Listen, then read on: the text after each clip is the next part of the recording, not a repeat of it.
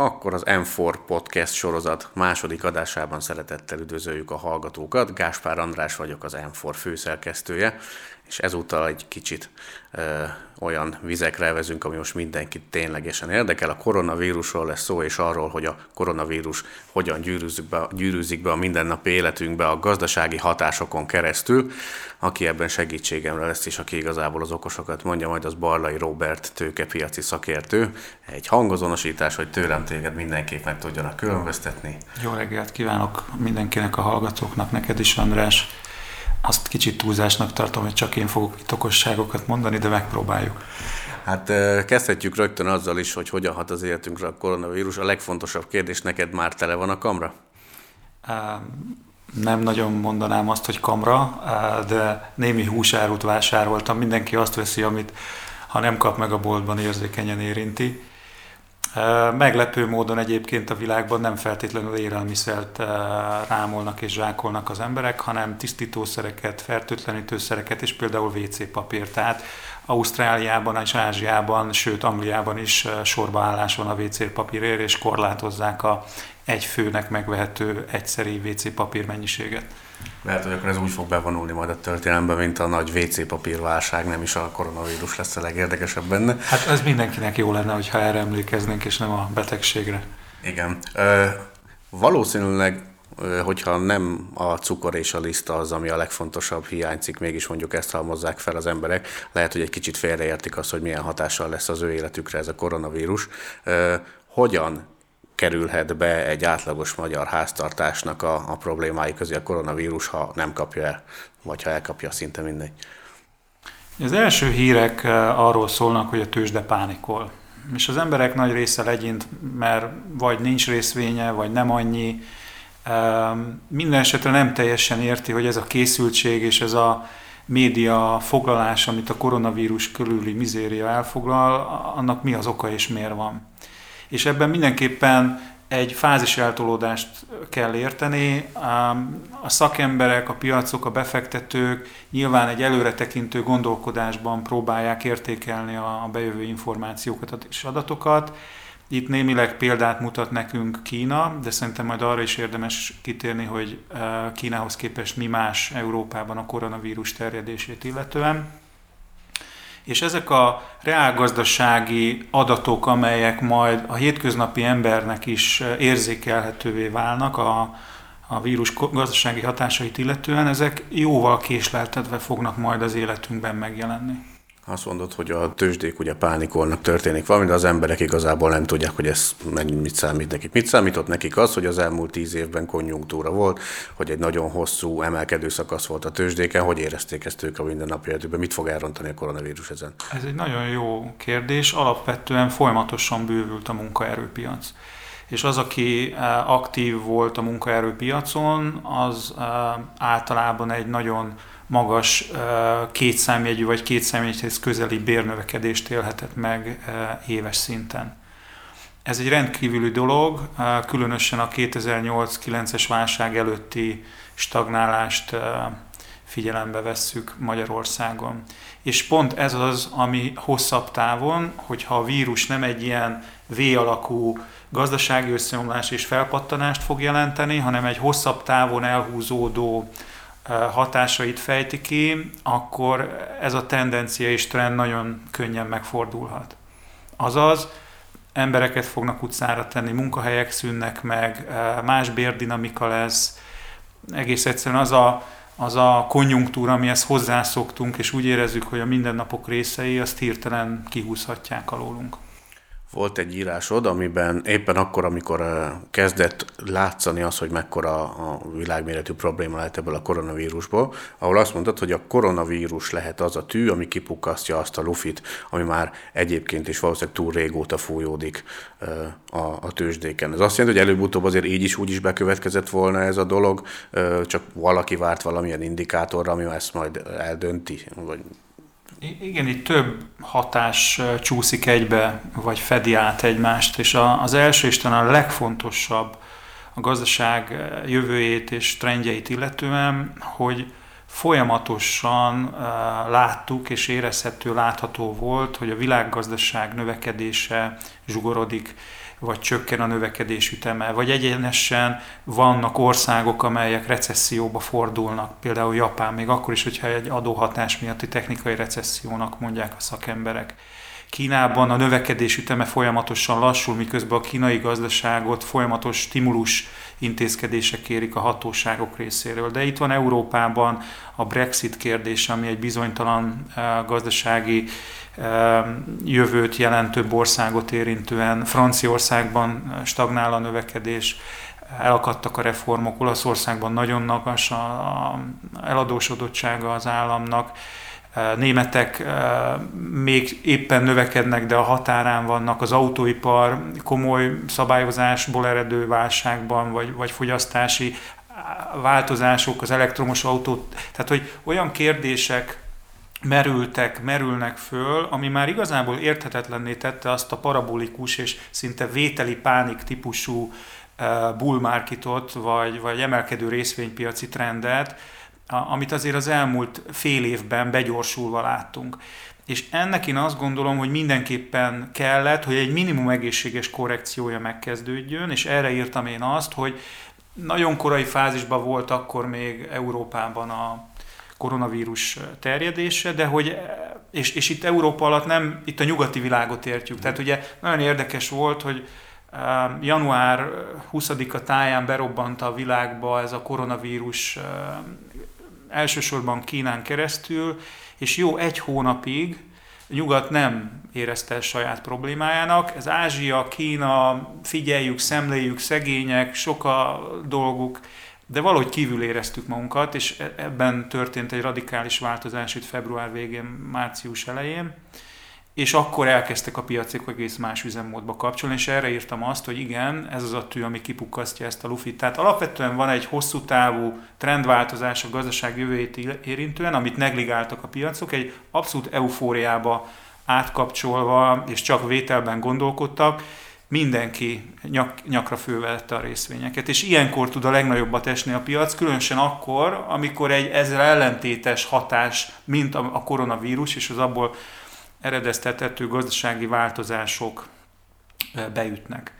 És, és tulajdonképpen ez a, ez a lényeg itt, ja, és akkor Amerikában ugye ezt még megfejelte ez a Sanders körüli választási esélyek latolgatása, hiszen ő extra balos, majdnem hogy kommunistának is nevezhető programpontokkal teljesen új diskurzust vezetne be a, a gazdasági politi- gazdaságpolitikában és gazdaságszervezésben, ami Persze. a piacokat nagyon-nagyon érzékenyen érinteni. Bocsánat, a szuperked, igen, igen, de szuperked után egy kicsit ebben megnyugodtak a piacok, de ezt azért érdemes lesz figyelni, mert ez önmagában nagyon jelentős piaci mozgásokat és változásokat indukálhat majd. Szóval ez a három dolog csúszott egymásra, a pánikon túl voltunk, Amerika esett, nem is tudom, 20%-ot, vagy 20-nál többet talán. igen Jött egy, egy, egy nagyon meglepő fedkamat vágás.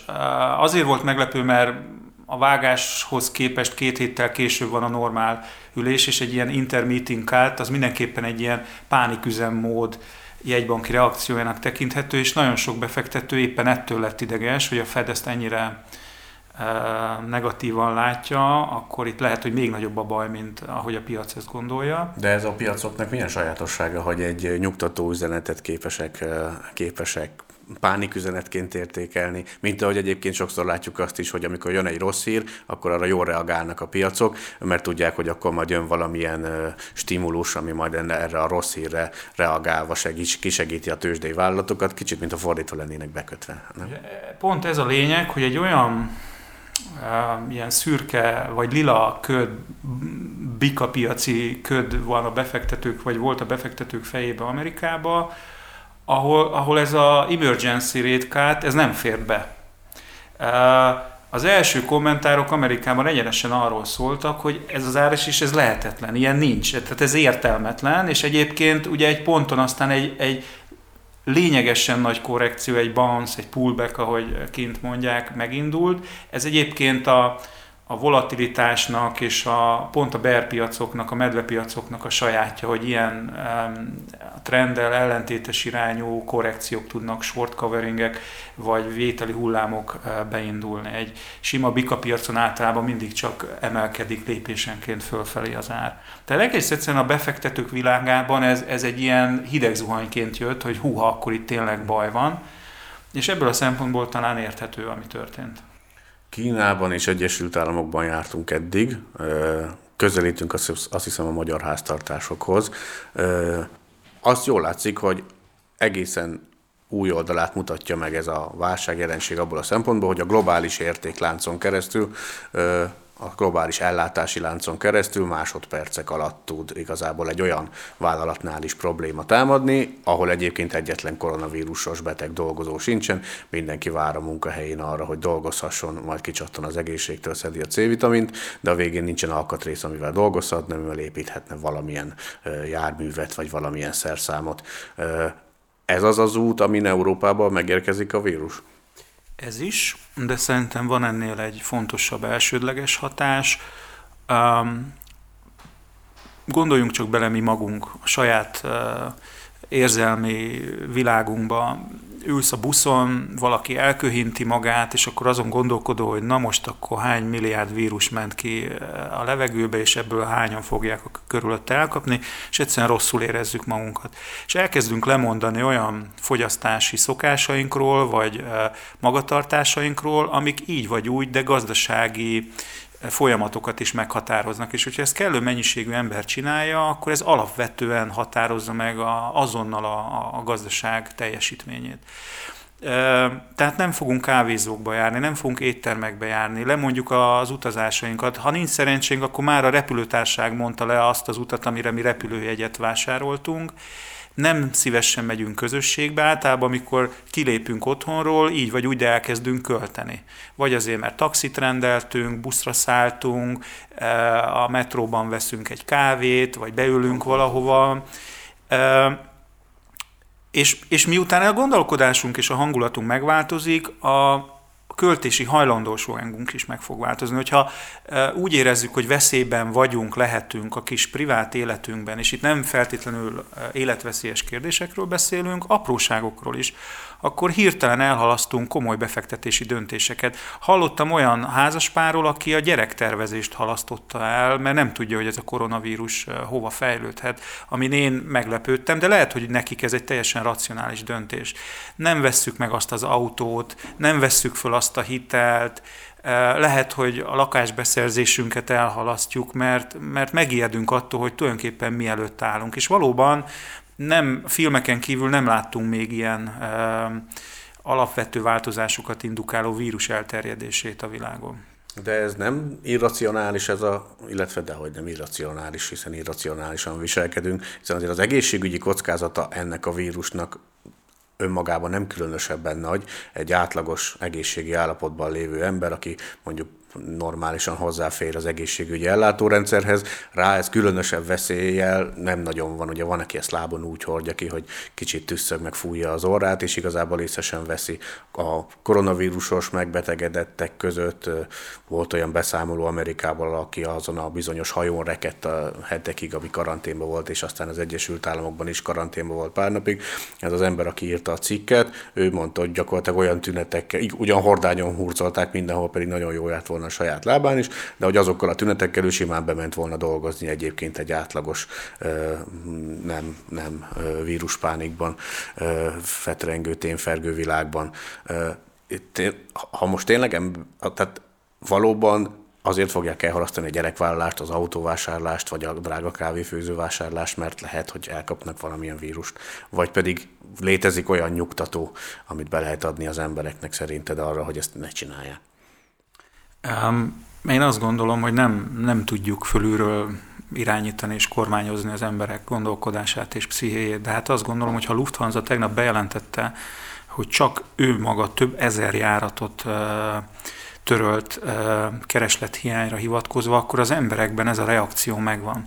Lehet, hogy ha a világ vezető hatóságai máshogy kommunikáltak volna a járványt illetően, mondjuk egy ilyen B-típusú átlaginfluenzának állítják be, aminek hát tagadhatatlanul nagyobb a, a, halálozási rátája, akkor, akkor és ezt Kínában is máshogy kezelik, akkor lehet, hogy ez egy ebből a szempontból kevésbé ütne gazdaságilag. De én azért abban vitatkoznék veled, mert ez nagyon sok helyen elhangzik ez azért, hogy hát évente mennyien halnak meg influenzába, hát emberek eh, maradjunk már észnél.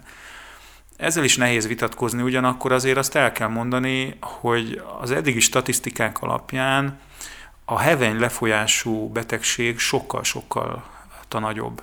És ha azok az emberek, akik ilyen heveny lefolyást szenvednek el, nem kapnak szakszerű orvosi ellátást, akkor ők is belehalhatnak, miközben lehet, hogy egy szakszerű ellátás esetén nem halnának bele.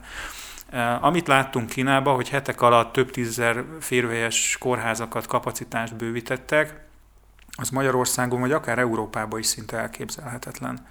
Tehát ugye kiállt a tisztiorvos, és azt mondta Magyarországon, hogy több száz beteg kezelésére alkalmas férőhelyünk van, szakszerű kezelésére.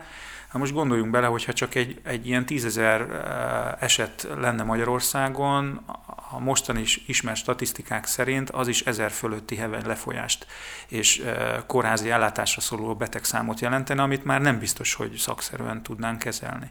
Nyilván, ahogy haladunk előre, és a súlyosság nő, majd ezek a kapacitás bővítések előkerülnek Magyarországon, de nem feltétlenül a halálozási arány és statisztika az, ami az emberek gondolkozását megmozgatja, hanem amit látnak, olvasnak, tapasztalnak, a legkisebb kockázatra törekvés, az te szerintem egyébként egy racionális magatartás.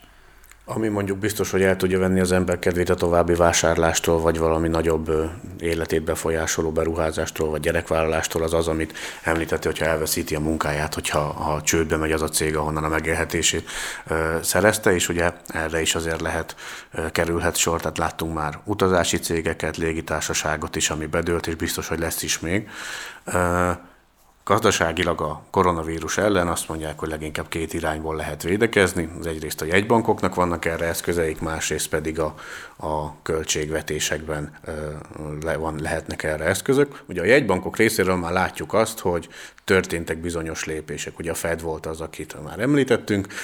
Nyilvánvalóan, ahogy haladunk előre az időben, fognak vele együtt mozogni a más, más országok, más gazdaságok jegybankja is, hiszen azért maga a Fed az, aki esetleg mozgásteret is tud csinálni. Például ugye az MNB kapcsán is emlegetik, az MNB kamatpolitikája kapcsán is önmagában az, hogy a Fedhez, illetve fejlett gazdaságokhoz képest milyen különbözetet tud ő kihozni, ugye ezen ebből a szempontból nagy jelentőség van annak, hogy a Fed mit lép, tehát a jegybankok részéről látunk erre mozgást. Most akkor elindul majd a költségvetések, az állami, a fiskális útról is szerinted valamilyen mozgás, és mindenki lazítani fog, és máshol is beindulnak a helikopterpénz szórások.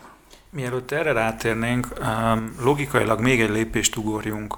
Ugye most eddig arról beszéltünk, hogy az emberek visszahúzzák a fogyasztásukat, akár drasztikusan, ami azonnali gazdasági hatásokat jelent.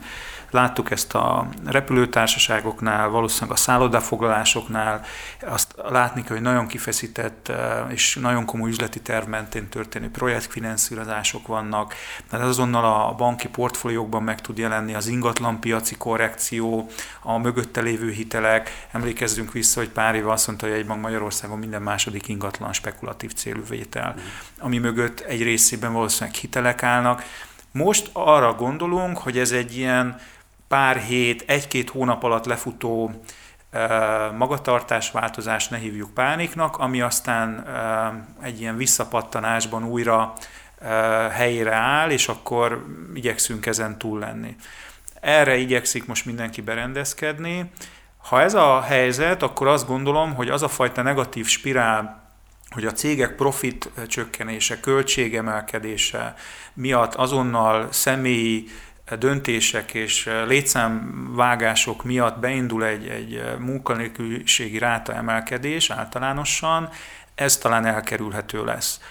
ha, ha nem tud ilyen gyorsan helyreállni az élet, akkor nem tudnak a cégek mit csinálni, elkezdenek embereket utcára tenni, és azok az emberek, akik utcára kerültek, azok még kevesebbet fognak elkezdeni fogyasztani, még inkább hosszú távon visszavágják a fogyasztásukat, amely tovább rontja a cégek és a szolgáltató ipari eh, feldolgozó eh, szektornak a jövedelmezőségét, és ez a negatív spirál, amit ugye a jegybankok a monetáris politikájukkal, vagy a kormányzatok a fiskális politikával igyekszenek megakasztani, vagy, vagy éppen egy emelkedő spirálba újra visszaváltani, és ez ami siker volt végül is a 2008-11-es gazdasági válságot illetően.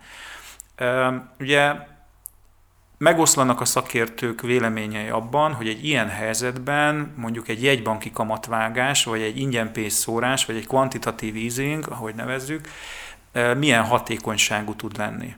Tulajdonképpen szimbolikus tud lenni inkább, mert hogy attól, hogy most fél százalékkal alacsonyabb a kamat az USA-ban, nem fogok több kávét meginni, vagy mégsem fogok egy Bugatti autót megvenni, vagy Louis Vuitton táskát venni. Mégis eh, a gazdaságban működő erőknek egy alacsonyabb kamatszint biztos, hogy eh, egy támogató jellegű lépés. És itt azért beszélni kell arról is, hogy a, az ECB és az Európai Központi Bank egész más kamatpályán fut, mint az amerikai. Ugye Amerikában meg tudták csinálni azt, hogy a, a nulláról fölemelik. Eleve nem volt negatív kamat érdemben, és nulláról fölemelték eh, végül is viszonylag magasra 2% köré a, a kamatot amiből el lehetett kezdeni vágni. És még most is az 50 pont után vagyunk ilyen 1,25-ös alapkamat szinten, míg Európában tavaly ugye volt egy kamatvágás, mínusz 0,4%-ról mínusz 0,5-re. Tehát most akkor föltehetjük magunkat a kérdés, hogy hova vág az ECB, mondjuk mínusz 0,6-ra vagy mínusz 0,7-re, és akkor el kell gondolkodni azon, ami mínusz 0,5 nem oldott meg, hogyan fog mínusz 0,7 megoldani. Még akkor is, hogyha újraindítja a kötvény, vagy, vagy nagyobb tempóban akar kötvény. Hova veszi a kötvényeket mínusz kamattal? Tehát, hogy Európában én úgy gondolom, hogy van egy strukturális probléma, ahol a monetáris politika mozgástere kifulladni látszik, illetve akár nevezhetjük kontraproduktívnak is, erről is jelennek meg cikkek, hogy valójában nem biztos, hogy Európában olyan megtakarítási struktúra van, olyan készpénzállomány van, hogy nem biztos, hogy annyira ösztönző, amennyire az ECB ezt korábban gondolta, és nem véletlenül, hogy egy jó másfél éves stratégiai felülvizsgálatban van az ECB és Christine Lagarde az új jegybankelnök. Ö, akkor megint jön a kérdés, hogyha a központi bankoknak Európában nincsen erre érdemi lehetősége, hogy ezen a helyzeten segítsen, akkor milyen lehetőség van ebből kilábalni tekintve, hogy azért az Európai Uniós országok sem egyforrán állnak azért gazdaságra. Nyilván Olaszország eléggé ironikus, hogy pont ők nyelték be először Európában a koronavírust, ahol talán a legnagyobb bajok vannak a gazdaságban, de mondjuk megelőlegezem azt, hogy mondjuk Németországban egy, egy fiskális lazításra akkor is szükség lett volna, hogyha egyébként nem jön a koronavírus, hiszen már az, az ennek a felmerülés előtti hónapokban a magyar gazdaság kapcsán is azt emlegették, hogy meddig mehetünk mi még 4-5 százalékos GDP növekedési tempóban, hogyha egyébként a fő piacunk, kereskedelmi partnerünkben Németországnál ennyire döcög a szekér. Tehát akkor jönnek a költségvetési lazítások? Valószínűleg igen. Pont Németország az, ahol ennek tere is van. Németországot nagyon sok kritika érte, hogy miért nem kezd fiskális lazításba.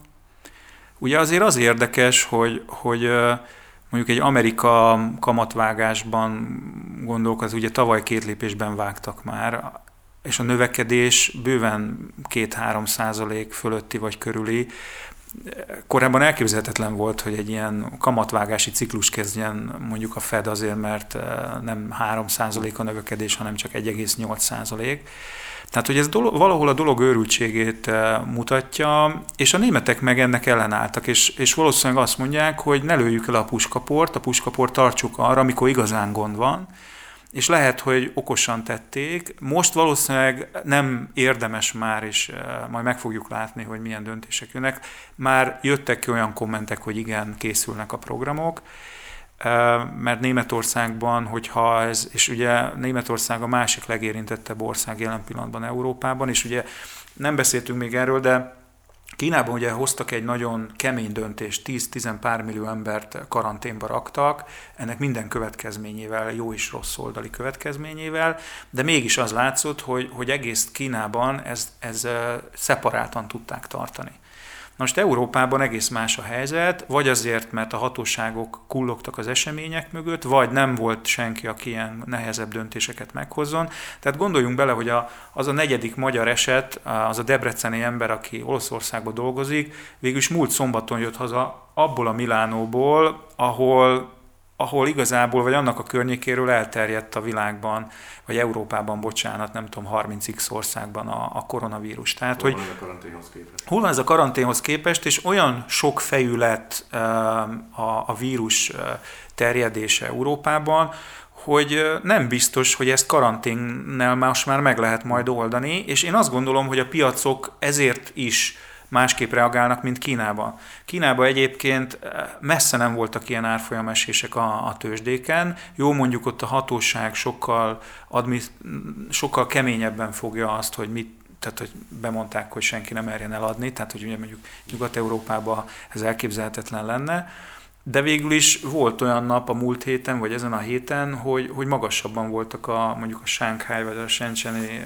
kínai részvényindexek, mint, mint a vírus kitörésekor. Tehát, hogy ezek furcsa dolgok, ehhez képest Európában vagy a nyugati tőzsdéken más látunk, Amerikát belevéve, ami szerintem egy egészségesebb dolog. Eh, azt is hozzá kell tenni, hogy a kínai növekedés lassulás vagy a japán problémák miatt eleve nem volt olyan lufiszerű vételi pánik és hangulat azokon a piacokon, de hogy valahol árazza a piac azt, hogy itt, itt nem tud olyan hatékony és gyors lenni a döntés és az elszigetelése a vírusnak, mint ahogy ezt Ázsiában láttuk. Még egy érdekes folyamat van, ami emellé társul, az pedig a dollárnak a gyengülése, ami most már kezd rendszerűnek látszani, és ez is egy egészen új helyzetet teremthet, hogyha visszakanyarodunk hozzánk a feltörekvő devizák, azaz a forint számára is akkor ez most egy tartós, erre kell berendezkednünk? Az látszik, hogy ahogy az amerikai részvények esnek, ugye az euró-dollár mindig ugrik egyet, tehát a dollár gyengül. Most volt egy nagyon hosszú, 7-9 éves, most pontosan nem tudom megmondani, dollár erősödő trend. És tavaly ősz óta beszélgettünk arról, én magam is többször írtam róla, hogy egy lassú trendforduló elindult. De hogy azért volt ez a trendforduló borzasztó lassú és nehéz, mert hogy egyébként volt mondjuk egy 2% körüli dollárkamat és egy mínusz fél százalékos eurókamat, ez egy akkora kamatkülönbözet volt, hogy egyszerűen nem tudott hosszabb távon trendszerűen megindulni az euró, miközben látszódott az, hogy igazából ez a trend ez kifulladt a dollár oldalán. Most ennek a fordulásnak a jelei vagyunk, és nagyon érdekes, hogy egyelőre nem tudnak sem az elemzők, sem a, a piaci kommentek mit kezdeni ezzel, nem tudni, hogy ez mennyire tud tartós lenni. Az látszik valószínűleg, hogy az ECB, amiről beszéltünk, nem tud annyit is úgy vágni, mint a Fed. Ez alapvetően határozza meg a kamatkülönbözet jövőjét, és emiatt a eurodollár is el tud kezdeni hosszabb távon uh, talán emelkedni. Én amit még emögé látok az, hogy minden olyan pozícióban, ami eddig fölépült, abban egy úgynevezett unwindingot látunk, azaz a befektetők csukják ezeket a pozíciókat. És alapvetően egy hatalmas tőkeáttétel melletti bullpiac és egy dollár elősödő trend volt, és egész egyszerűen ezekben a pozíciókban természetesen vágások vannak, és ahogy vágnak pozíciókat, és ugye e, e, ez nagyon érdekes, először látjuk azt, hogy egy válsághelyzetben a forint nem drámaian gyengül. Még akkor sem, hogyha itt nagyon erős viták voltak a magyar kamatszint uh-huh. tehát illetően, és hogy mit csinál a jegybank és mit nem csinál. A dollár forint végül is 3.14-ről most 2.89, nem, 2.99 van, bocsánat, az majd jövő héten lesz. Mire megjelenik az adás, igen. igen. Igen, de hogy egy, egy végül is egy relatív forint erősödés beindult, egyedül az euróforint nem tudott, és kb. azt mondhatjuk, hogyha ráadásul most a jegybank a bankközi kamatokat ilyen 0,6-0,8 közé fölengedte, a korábbi kb. nulláról, ha mondjuk most fél százalék a negatív kamat Európában, vagy az euróban nekünk meg van 0,67, akkor bőven 1% fölötti plusz kamatkülönbözet van. Tehát ha a dollárhoz képest az euró mínusz fél százalékával erősödni tud, akkor egy ennél magasabb kamatú, egyébként jó fundamentális állapotú deviza mitől gyengüljön? És tulajdonképpen itt állunk kb. 7-8 milliárdnyi forintnyi külföldi nettó short pozícióval forintban, hiszen mi egy funding devizává váltunk az elmúlt években, és ennek a pozíciónak a felszámolása vagy csökkenése egy nagy kérdés, hogy milyen nominális eurhuf árfolyamot tud okozni, még akkor is, ha a jegybank lusta lesz kamatot emelni a koronavírus gazdaság visszavető hatásaira reagálva. Ez az a volatilitás, amit most a forintban látunk, ma éppen gyengültünk, de tegnap lementünk 3.34-re, ami a múlt heti 3.40-hez képest egy egészen más árfolyam.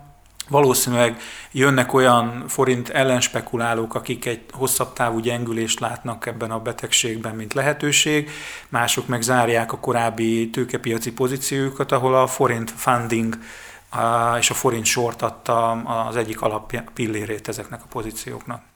A forint akkor egész jól tartja magát, és a makroszámok egyébként mögött támogatóak. Most még? Most még.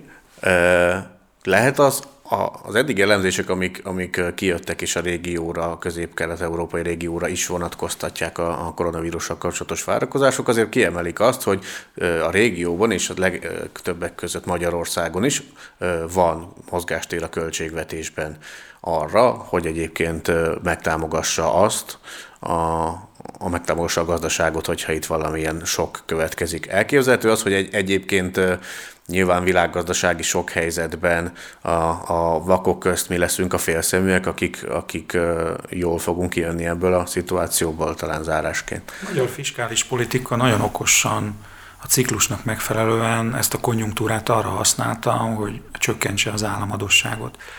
Az államadóság szerkezetét is radikálisan átalakították, azt gondolom ezt már közösen a jegybankkal, hiszen a külföldiek és a deviza adósság aranyát jelentősen lecsökkentették, ezzel radikálisan csökkent a sérülékenység egy egységnyi deviza gyengüléssel szemben. Tehát nagyon jó strukturális folyamatok zajlottak az elmúlt tíz évben, ami egy egészen más ellenálló képességet adhat az országnak, és így van, rendelkezünk olyan tartalékokkal, amit ha okosan kezd el használni az állam, akkor ezt a visszaeső ciklusnak a mélységét és az időbeni elnyúlását csökkenteni tudja. Hogyan viselkedik okosan most egy magyar háztartás ebben a helyzetben pénzügyileg? Hát nagyon óvatosan gondoljunk a részvényvételekre.